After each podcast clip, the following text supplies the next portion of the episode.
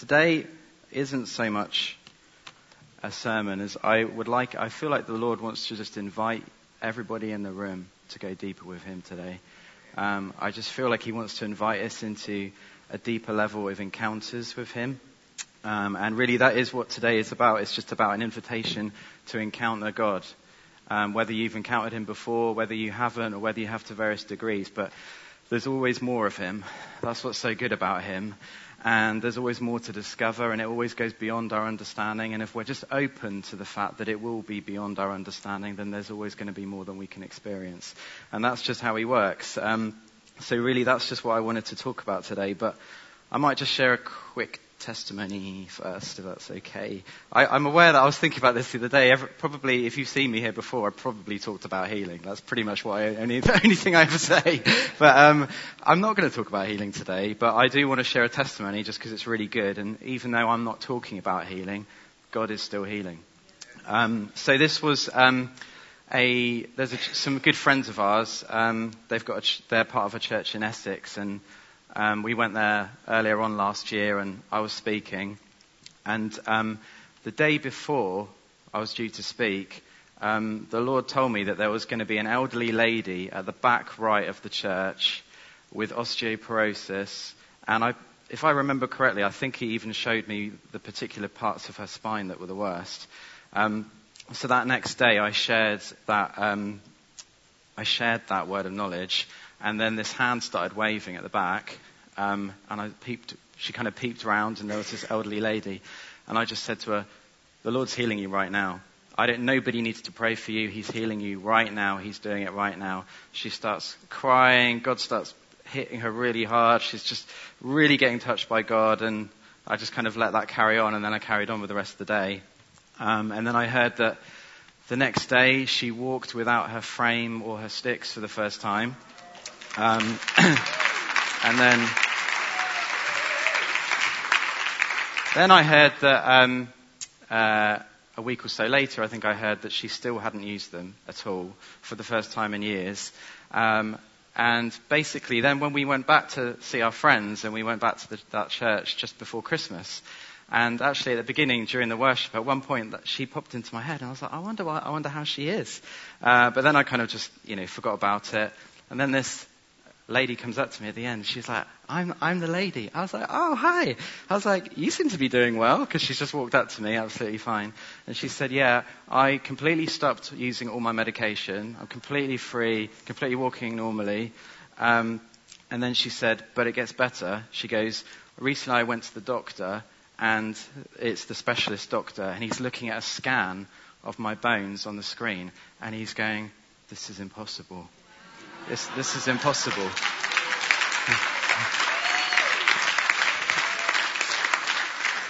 I, I didn't even know what osteoporosis was when I, when I said that. I knew it was something to do with bones, but um, the medical people, if I'm wrong, sorry. But I know it's something to do with holes in the bones. Is that right? It's like big. Sorry? Thinning of the bones. And he basically just said, This is impossible. Your bones are completely normal. And basically, they'd completely restored to how they. And he showed her the screen. He goes, This is impossible. She goes, No, it's Jesus. oh,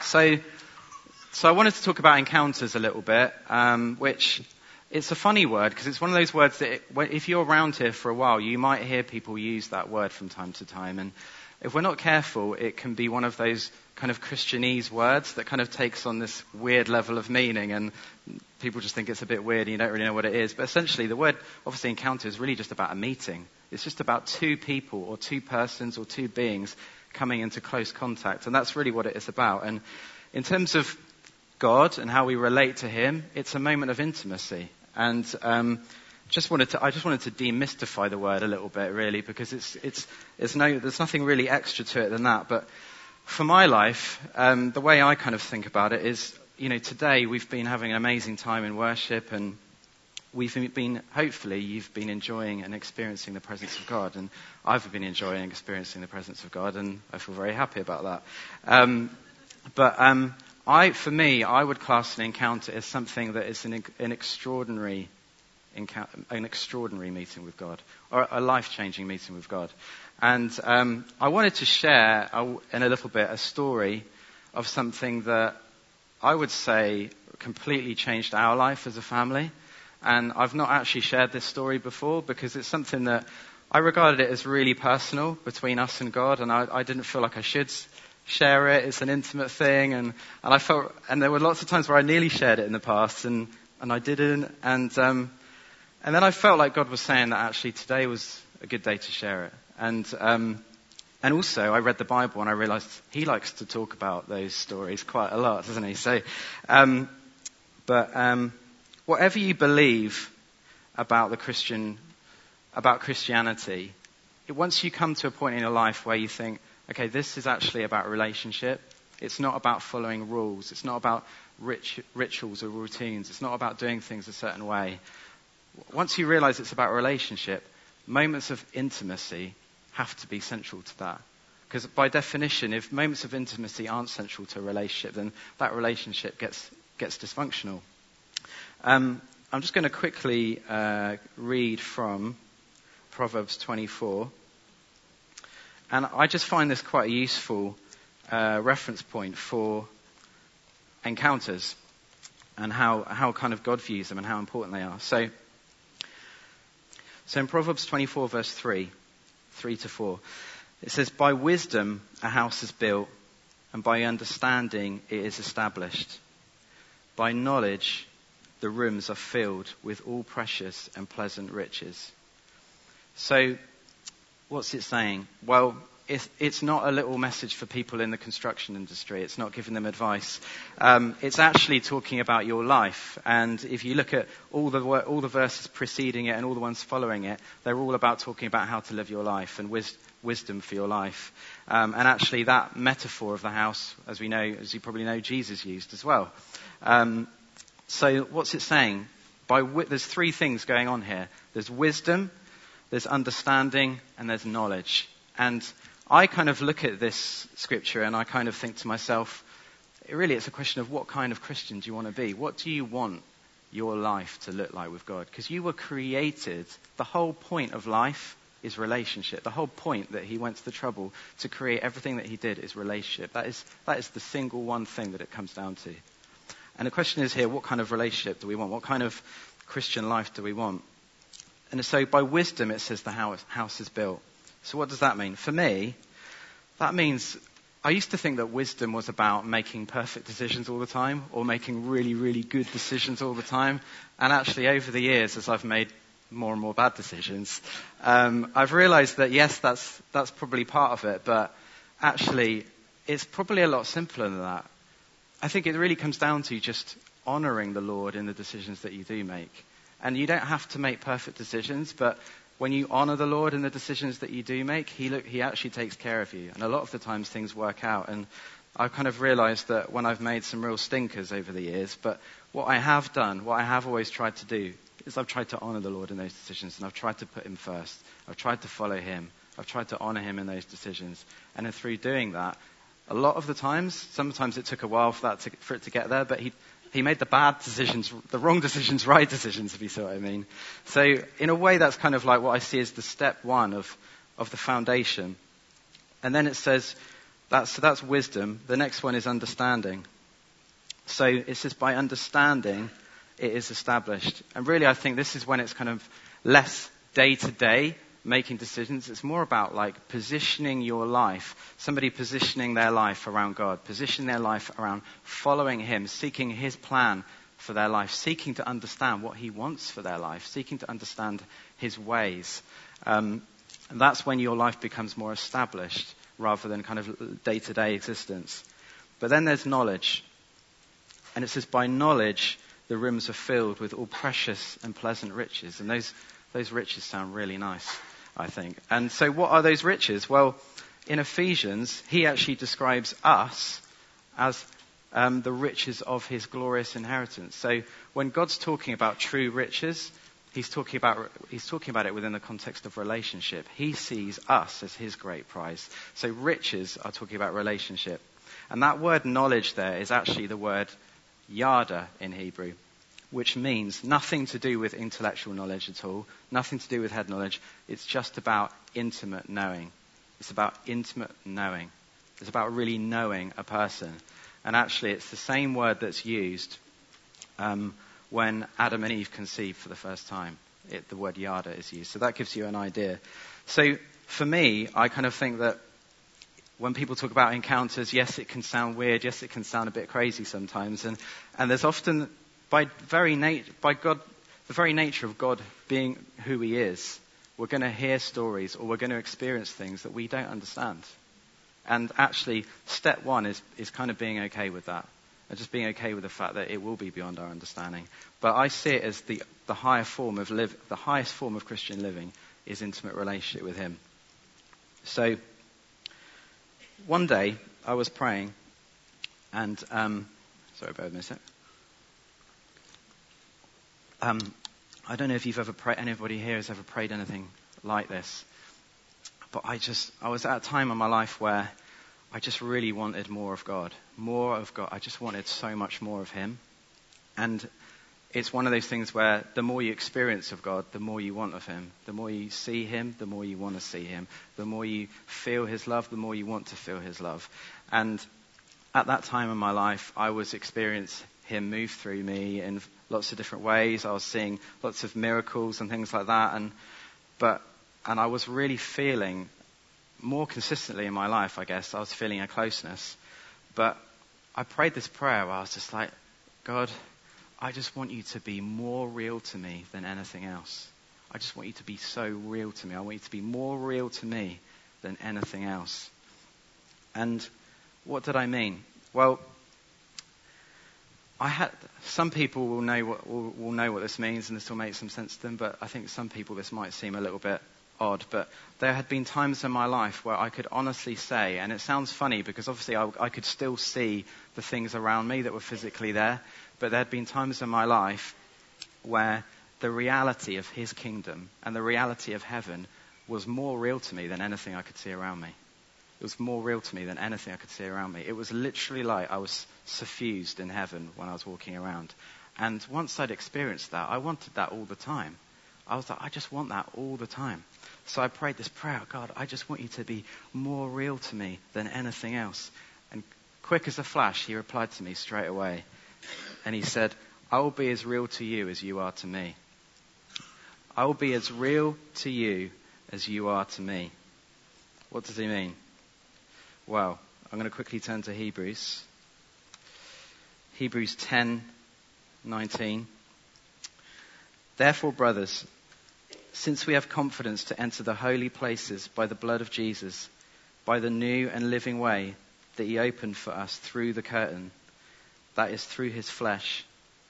And since we have a great priest over the house of God, let us draw near with a true heart or a sincere heart let us draw near with a sincere heart in full assurance of faith. And I'll stop there. See, if you really want to draw near, then you've got to be sincere. And I realized then that the Lord was teaching me about how to, how I need to be really present. You know, so often we can get into these environments where we're crying out for more of God present, God's presence and we're talking about how to cultivate His presence and host His presence. And I realized that actually it's very, it can be very easy to slip into familiar patterns of how we do things. And the irony is, when we spend a lot of our times looking for more of his presence, he actually released his presence 2,000 years ago, and he's actually wondering where our presence is. He was wondering when I was going to show up, when, when I was really going to show up. It made me think actually, maybe like, you know, God the Father, Jesus and the Holy Spirit have these conversations where there's like, you know, one day I was in Dave's room and he was really there. I mean, he was totally really there. He was right there. Re- I was like, oh man, I just needed to completely rethink everything. And really, intimacy with Him only happens when we are being completely ourselves. You know, we can't do it any other person's way. It's all right to um, to admire and respect what you see in somebody else and their relationship with God, but you can't re- try and replicate it in your own. You can only relate to Him your way. You were made to relate to Him in a completely unique way, and that is not inferior in any way to, to anybody else and how they relate to Him.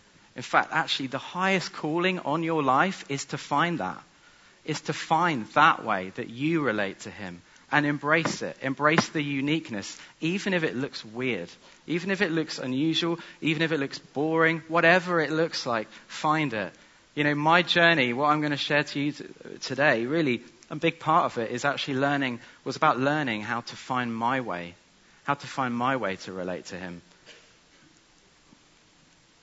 If we really want the new wine, we've got to, we, we really need the new wineskins we just really need to think new. He just wants to break off old ways of thinking today. Father, thank you, Lord. I just break off old ways of thinking today in Jesus' name. Lord, I just release that in Jesus' name right now. That people are going to encounter you, Lord. Encounter you in a fresh way today, Father. In a fresh way, Lord. In your power and your kingdom and your glory. Thank you, Lord.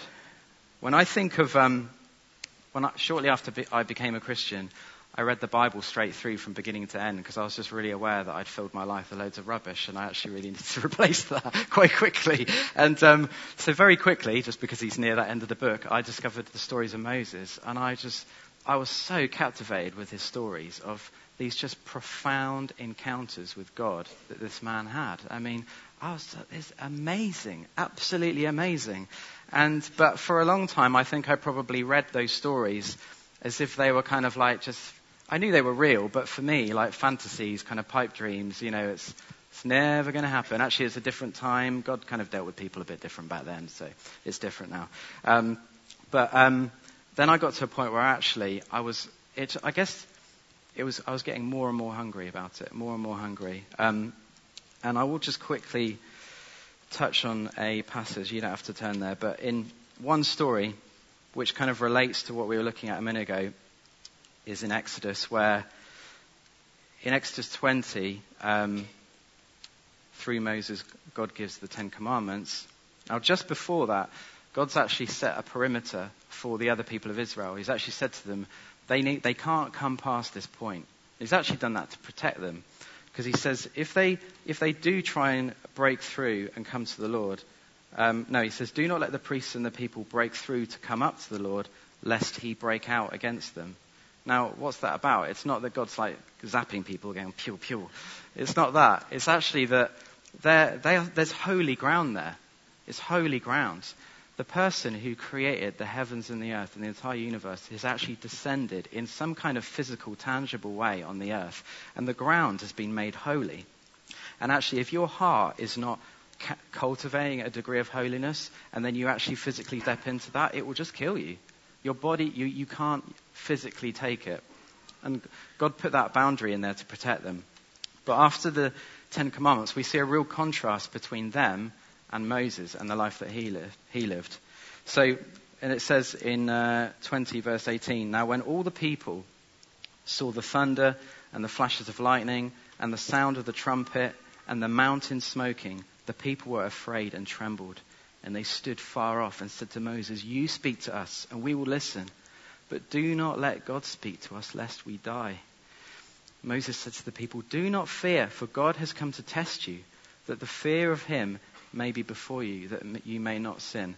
I actually think that is a, a rare moment of honesty on behalf, of the people of Israel there at that point, because they actually recognized their hearts weren't ready. And that they knew they actually were afraid rather than having the holy fear. And it says, The people stood far off while Moses drew near to the thick darkness where God was. So, and it was because of his sincerity that Moses was able to draw near. In fact, um, God actually, in another part, speaks about Moses himself. And actually, when two people are accusing Moses, he actually says, He is faithful in all my house. So he was saying, God, God was saying of Moses that he is completely true and faithful to me. And it's because of his true heart and the fact that he was just really real and himself with God that he was able to access him in that way. So, now, I, I used to read stories like that. And I really just wanted my own experience of God like that. And that's what I used to really, really just I didn't. I don't know if I even really prayed about it because I kind of thought it's not accessible for me. It's not available for me. What's the point of even praying about that? It, I almost wondered if it was even theologically okay. Um, I almost felt a bit bad, like having that desire. And um, one day I was reading a book and I came across a story that I would say changed things for me. It's this book, Face to Face with God, by Bill Johnson. It's a very good book. Um, but there was one story in particular about Smith Wigglesworth that I read, um, and it something ignited in my heart, and it changed my life. And it's a story of when he was actually in New Zealand, uh, touring around, doing various ministering at various churches, and it's a guy who was a local there, I think, and, and this is his account. He says, There were 11 leading Christians in prayer with our brother at a special afternoon meeting. Each had taken a part. The evangelist then began to pray for the dominion, and as he continued, each, according to their measure of spirituality, got out. The power of God filled the room, and they could not remain in an atmosphere supercharged by the power of God. The author, on, he- on hearing of this from one who was present, registered a vow that if the opportunity came, he at any rate would remain whoever else went out. During the stay, a special meeting was called to pray for the other towns in New Zealand yet to be visited. A like position to the other meeting now arose. Here was the opportunity, the challenge, the contest was on. A number prayed, then the old saint began to lift up his voice, and strange as it may seem, the exodus began a divine influence began to fill the place. The room became holy. The power of God began to feel like a heavy weight with set chin and a def- different, definite decision not to budge. The only other one now left in the room hung on and hung on until the pressure became too great and he could stay no longer with the floodgates of his soul pouring out a stream of tears, and with uncontrollable sobbing, he had to get out or die. And a man who knew God as few do was left alone, immersed in an atmosphere that few men could breathe in. And I read that, and when I read that, I just saw Moses on Mount Sinai with God, and I just thought, this man, Smith Wigglesworth, he was an amazing man by no means did I think that I was on a par with him or anything like that. He was an amazing man. But I just thought, here is somebody who, like a hundred years ago, was experiencing God in that same kind of way. And since then, I've heard of many more stories like that. But it was really at that point in my life, it was the first. And something switched on inside me. And I just thought, I, I, I've got to have this. I've, I've got to have this for myself. And like I say, I didn't even know about the theology of it, but I decided I was going to have it. So that week, and I, am terrible at fasting and praying because I have the kind of metabolism where if I don't eat after a couple of hours, I feel like I'm going to pass out or something. But I, and I probably just get pretty grumpy and I, my concentration goes, so it probably affected my work and everything. But I decided I was going to fast and pray that, that week. I think it was like for five days or something. And most of the time I just felt hungry, being completely honest. But um, on the last day, I had a dream that night. And in this dream, I, um, in this dream, I see Kate, my wife. And um, basically, to cut a long story short, before we got married, God spoke to me through Psalm 37, where it says about the desire of your heart, about how we were going to get married. So I knew when I saw Kate, it actually wasn't about Kate this time. It was about, she represented the desire of my heart, the thing that I was praying about. And in the dream, she runs down this little valley up to the other side to a house. And then I hear a trumpet blast, this loud trumpet blast. And this huge golden number five comes over in the sky, floating like a big balloon, floating over my head. And it rapidly floats towards the house. So I ran after it. I go down the valley up to the other side. Kate comes out of the house we're united, and then the house bursts into flames, and then I wake up. Now, I'm not, I'm not too sure what the house burning into flames was about, but no one was hurt, so it's fine. Um, but, um, but at that time in my life, my kind of um, interpretation of dreams was kind of a little bit more at its, in its infancy, I suppose. But I, um, I understood that the Lord was saying that he, he, was, he was going to answer my prayer, and I just couldn't believe it. I was like, it felt so clear to me that you're saying, I'm going to answer your prayer. And I just couldn't get my head around it. But the thing I, the thing I was really confused about was, what does the number five mean? What's the number five all about? And, um, I don't know why, but I didn't really look into it for that much. And I, I prayed about it and I didn't really hear the answer. So I just thought, oh, I guess it's five years. Probably, it just must mean five years. So I kind of put that dream in my pocket and, uh, not, I never forgot about it, but I kind of just, well, five years is a really long time. So, um, that was, and that was early 2000, sometime in the early part of 2011. And then, um, fast forward to kind of, I think it's probably about November 2011. Um, we're in a completely different place. We were in Surrey, kind of London border at that time. We're now suddenly we're living in in California. We're at Bethel Church. Our lives look completely different. And I'm not thinking about this dream at all. But one day I'm sat there in the class, and Kate and I sat together, and Kris Vallotton is talking about um, the prophetic and dreams. And I, I, like I said, I was not thinking about that dream at all. It was not in my mind at all at this point. But he says, um, he starts talking through some of the symbolism of dreams. And then he's going, he, go, rat, he goes rattled through the numbers really quickly, because of course you, you know what these means. He's like, so obviously five means grace. And I was like, five means grace? I just had this moment where I was like, you idiot, five means grace. And um, I was just laughing to myself, and obviously I instantly thought about that dream.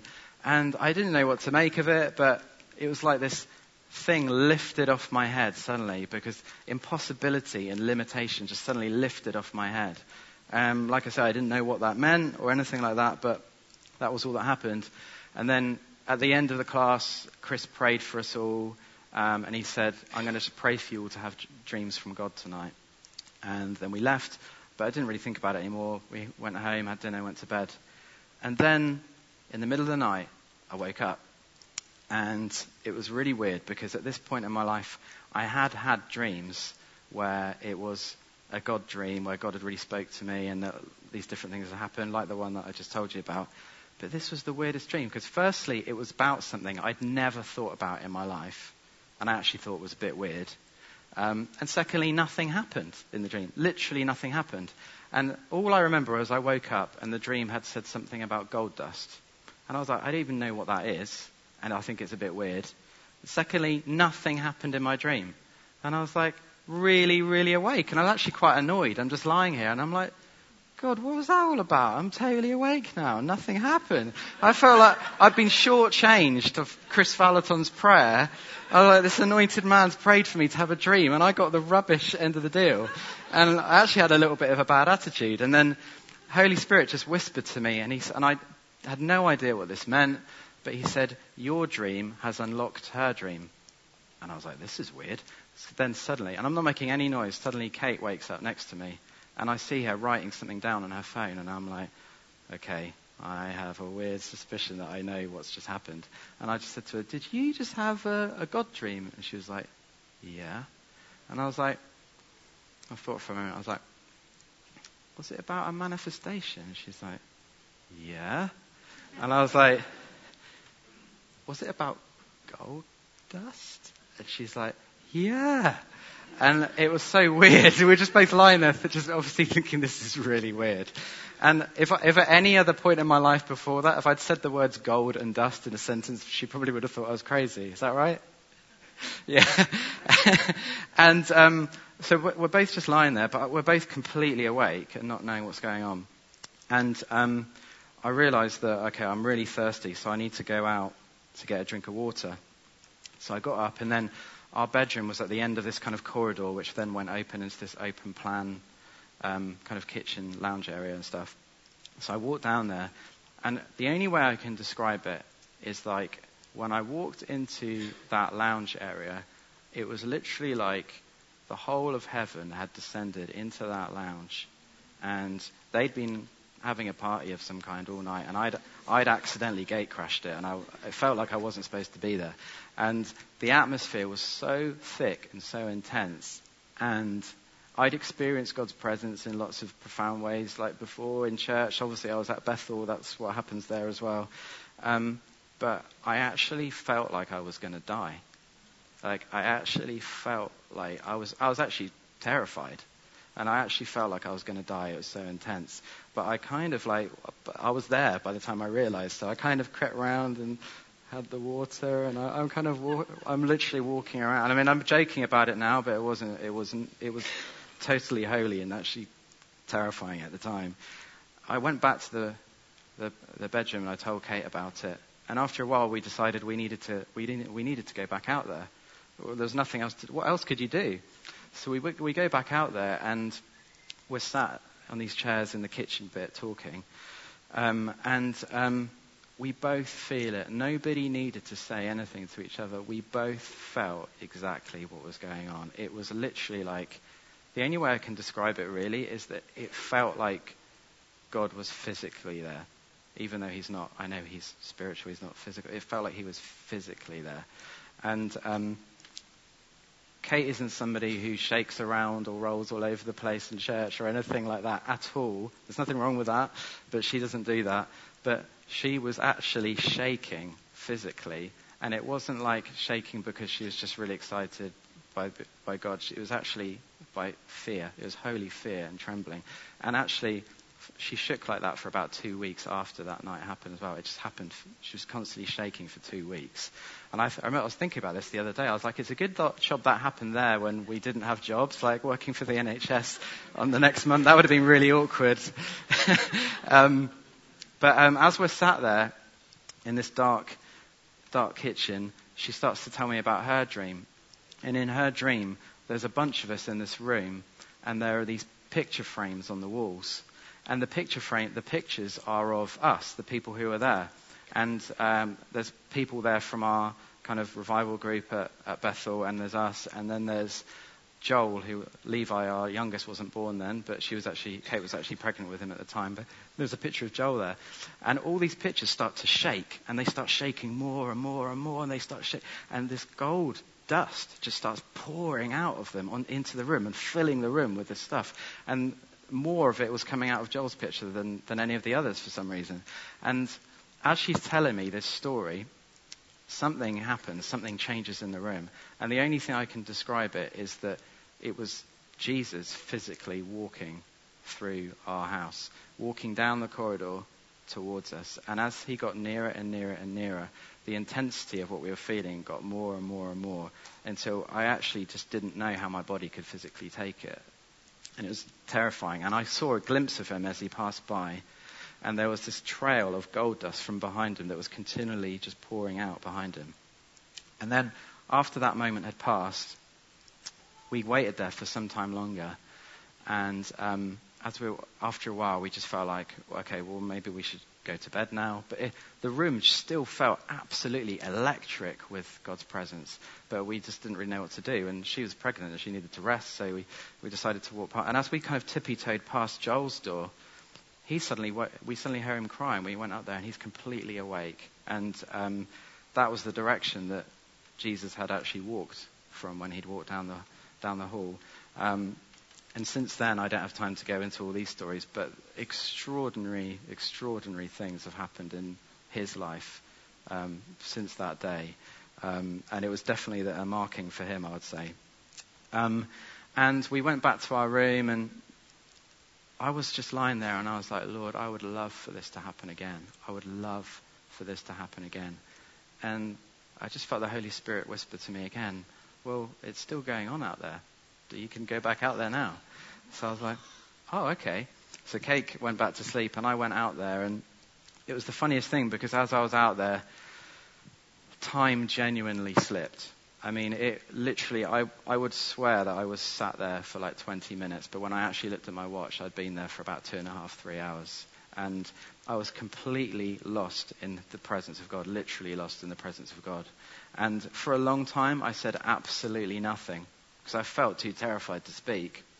But eventually, eventually, I just, it just burst out of me. I was like, I don't care, Lord. I just want more. I want more of you. I want more. I want more. And every single part of me inside was telling me that I couldn't do that because I actually felt like I would die if I was going to do that. I felt the most alive I'd ever felt, but at the same time, I felt the closest to death I'd ever felt. Um, but I knew that in my Bible it says that He has made a way. It says that He has made a way. Hebrews 10:20. There's a new and living way, a new and living way that He's opened up for us. So I knew at that moment that He'd made a way, And that continued for the next few nights. And the same experience happened. And it was a completely life changing experience for us. And so many things that we have seen in our life since then, could, I would trace back to that night in terms of the, the miracles that we see, but in terms of the way that we experience God um, since then. And the thing about encountering God is it's not, it's not a, an event. It's not, it's not a, a great story to tell people. It's an invitation to go deeper. It's an invitation to experience Him in a new way and for that to become a new way of life. And for that to be something that you get to, you, haven't just, you don't just step into it and step out. You step into and you become a new person, and that's your new reality. Um, I realized that sharing that kind of story, like, you know, I did so with some trepidation because I know that some people that sounds a bit weird, it sounds a bit out there, and there's lots of things I haven't shared because, for that reason. But the thing I would say is if, if you're feeling unsure about that kind of thing, you're not sure whether you think it's real, or you're not sure whether you want it, or you're not sure whether it's right, or all kinds of things, that's okay. I just want you to know that that is completely okay because it's completely natural. And actually, not that long before that experience, I would have thought exactly the same thing. Um, but I guess I just want to ask you a few questions. The first thing is on what are you basing your version of reality? What's your lens through which you look at the world? Because things like human discoveries and reason and rationality and all those kind of things and science and logic and wisdom and all those things are wonderful things and they're wonderful gifts to humanity. But if they restrict the way that you're able to view life, then they've, they've got the wrong place in your life. If that, if that becomes the lens through which you only allow things to filter through, then by definition that is flawed because by, vir- by virtue of what it is, you're placing your trust and your, your view of reality and eternity and all these kind of things through something that by virtue is always, of, by definition of what it is, is always changing what it believes. And it's always contradicting itself and proving itself wrong. You know, a quick Google search will show you that over history, there's been so many things that we said were clear scientific fact, and then a year later, we're like, oh no, that was wrong. That was crazy talk. It's actually this. And then five years later, oh no, no, no, that's wrong. It was this. Now, I'm not saying that to belittle those things because they're amazing. They are amazing, and I celebrate all the progress in human endeavor that we do. But the point is this if that becomes your limitation of how you view life, you're viewing life through something that is always proving itself wrong. Where's the wisdom in that? Second thing is, oh yeah, and on that, I was just going to say, we were never meant to base our view of reality through based on just what we know. We're actually designed to experience reality in spite of what we know. That's how it's supposed to be. The other thing is that any relationship without real intimacy is a dysfunctional one, you know? And I, like I said earlier, if you, once you realize that Christianity is about a relationship, then actually there has to be these moments of intimacy central to it. And the last thing I was just going to say on that is that everybody has encounters. Actually, whether you like it or not, everybody has spiritual encounters. And I realized this in my own life years before I became a Christian. I, um, when I was about 12, I um, went for a walk with my parents. We had two, they had two little dogs, and we took them f- for a walk to this place in the woods that um, we'd never been to before. And as soon as we got there, there was something about this place that I just, it just didn't feel right. It felt dark. And I, I don't, and it just felt like there were people watching you, but there was no one there. And eventually we got into the woods and we saw this, in the middle of the woods, this kind of derelict little chapel that didn't have a roof on it anymore. And, um, the, with the two dogs that are normally chilled out started going absolutely berserk and they're growling and barking at people that you can't even see there. There's nobody there and they're going absolutely ballistic. And my mum's look at, still looking at this, and she loves she loves the good old ruins. So she was like, "Let's go, let's go see that lovely ruins." And um, so we walk over to it, and this feeling of people watching you, it just gets more and more intense. And then we get close to it, and we realise this thing had devil worshipping thing all over it, hanging from all over it. And like I say, I was not a Christian. I didn't actually believe in spiritual things at that point in my life. But later on in my life, once I started to discover what Christianity really was, I remembered things like that. And I was like, that was real. I didn't want that to be real. In fact, at that point in my life, I would have loved it if there were just physical things and that was all that there was. But I knew that I'd encountered something real. And the thing is, God is inviting us to have an encounter with love. God's inviting us to have an encounter with light. But there are encounters with darkness and there are encounters with fear available, but it's much better if we choose His way, trust me. Um, in a minute, I'm just going to pray for some people. I don't know if the band are able to come up at all. I just want to say two final things about encounters that that I've learned. One of them is if you want to experience God in your life in a more powerful, in a more dramatic, and in a more real way, like I prayed that time, you've got to expect to respond when it's inconvenient for you.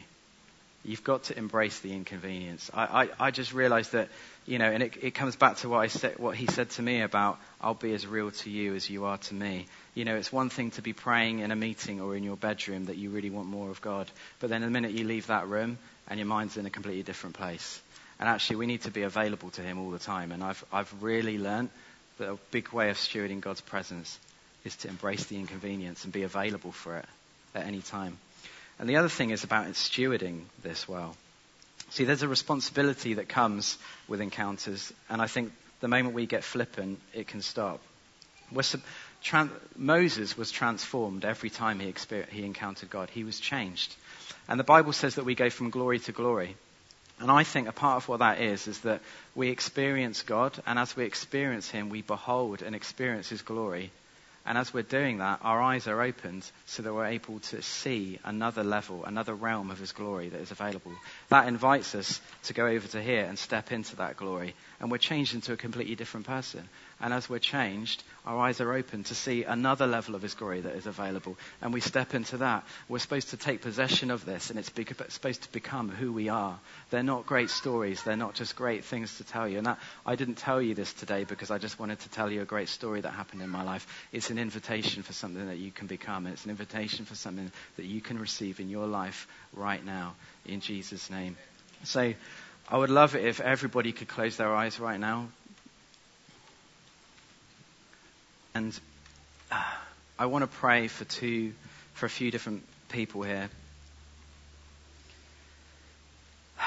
He's just inviting you in today. He's just inviting you in to encounter Him. He's inviting you in to receive His love today. He just want to pour. He's pouring it out right now. He's pouring it out on you right now. I just see He's just pouring it out all over the room right now. Some of you in this room, what I've shared about today is nothing that you've ever heard or you've experienced in your life before, maybe. Maybe you don't even know why you came here today. And maybe it goes what maybe you do have a, some kind of a relationship with God, but this what I described today just seems weird and out there. But in spite of the fact that it goes against everything that you believe, your heart. Something is tugging at your heart right now. Something has been tugging at your heart today. Something has been tugging at your heart today. And if you don't let it go, if you don't respond to that, then you just, you will never know. You will never know. And what's the worst that could happen? And if you want to experience God in a really tangible, real way in your life, if you want to meet with Him in that way, whether you consider you're a Christian or not, but you just want it to be real like that. You want that, you want a real relationship with Him. If that's you, with every eye closed still, would you raise your hand, please? And while everyone's eyes are still closed, I want to just pray for another group of people. And this could be literally anyone in the room, but you've experienced God. Maybe things have become a little bit distant between you and Him. It's nothing that you did deliberately but somehow it just maybe it just slipped a bit and you, you didn't realize. And you want that closeness back. You want to go deeper with him. You want to go deeper with him. And he's been tug, tugging at your heart today as well you just really want to go deeper with him you want more of him you want the real deal because otherwise what really what's the point if that's you could you raise your hand as well So, f- first off, with every eye still closed, I'm going to I'm going to lead us all in a prayer that we can all repeat after me and join in together. And then I'm going to pray for us all as well. So just re- let's all just repeat after me. Father, I want to know you. I want to really know you. And I want you to really know me. Lord, I let you in. I let you in today. I want to be a Christian the way that Jesus was a Christian. I want to know you the way he knew you when he walked the earth. Fill me with your Holy Spirit. Transform me now. Change me into a new person. In Jesus' name.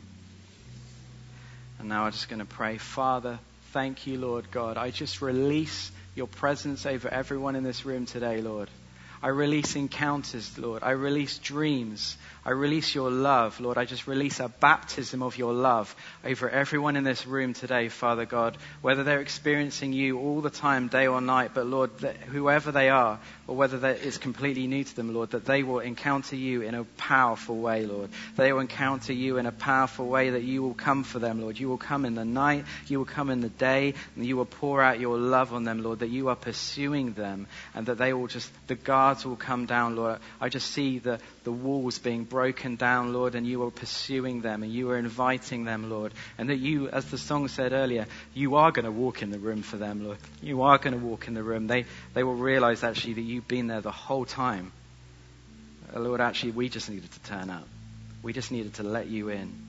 Father, I release dreams and visitations tonight in Jesus' name. And every person who's responded to, to that just now, Father God. I just ask, Holy Spirit, for a sealing of you over their life, for a sealing of you over their life, that they will be marked and they will never be the same again. Father, I ask in Jesus' name that they will never be the same again, Lord. They will never be the same again. They will be changed forever, forever, that they will be marked with favor and power and passion for you, Lord. And that all the provision that they need in their life will be there. Bless them, Lord. In Jesus' name, amen.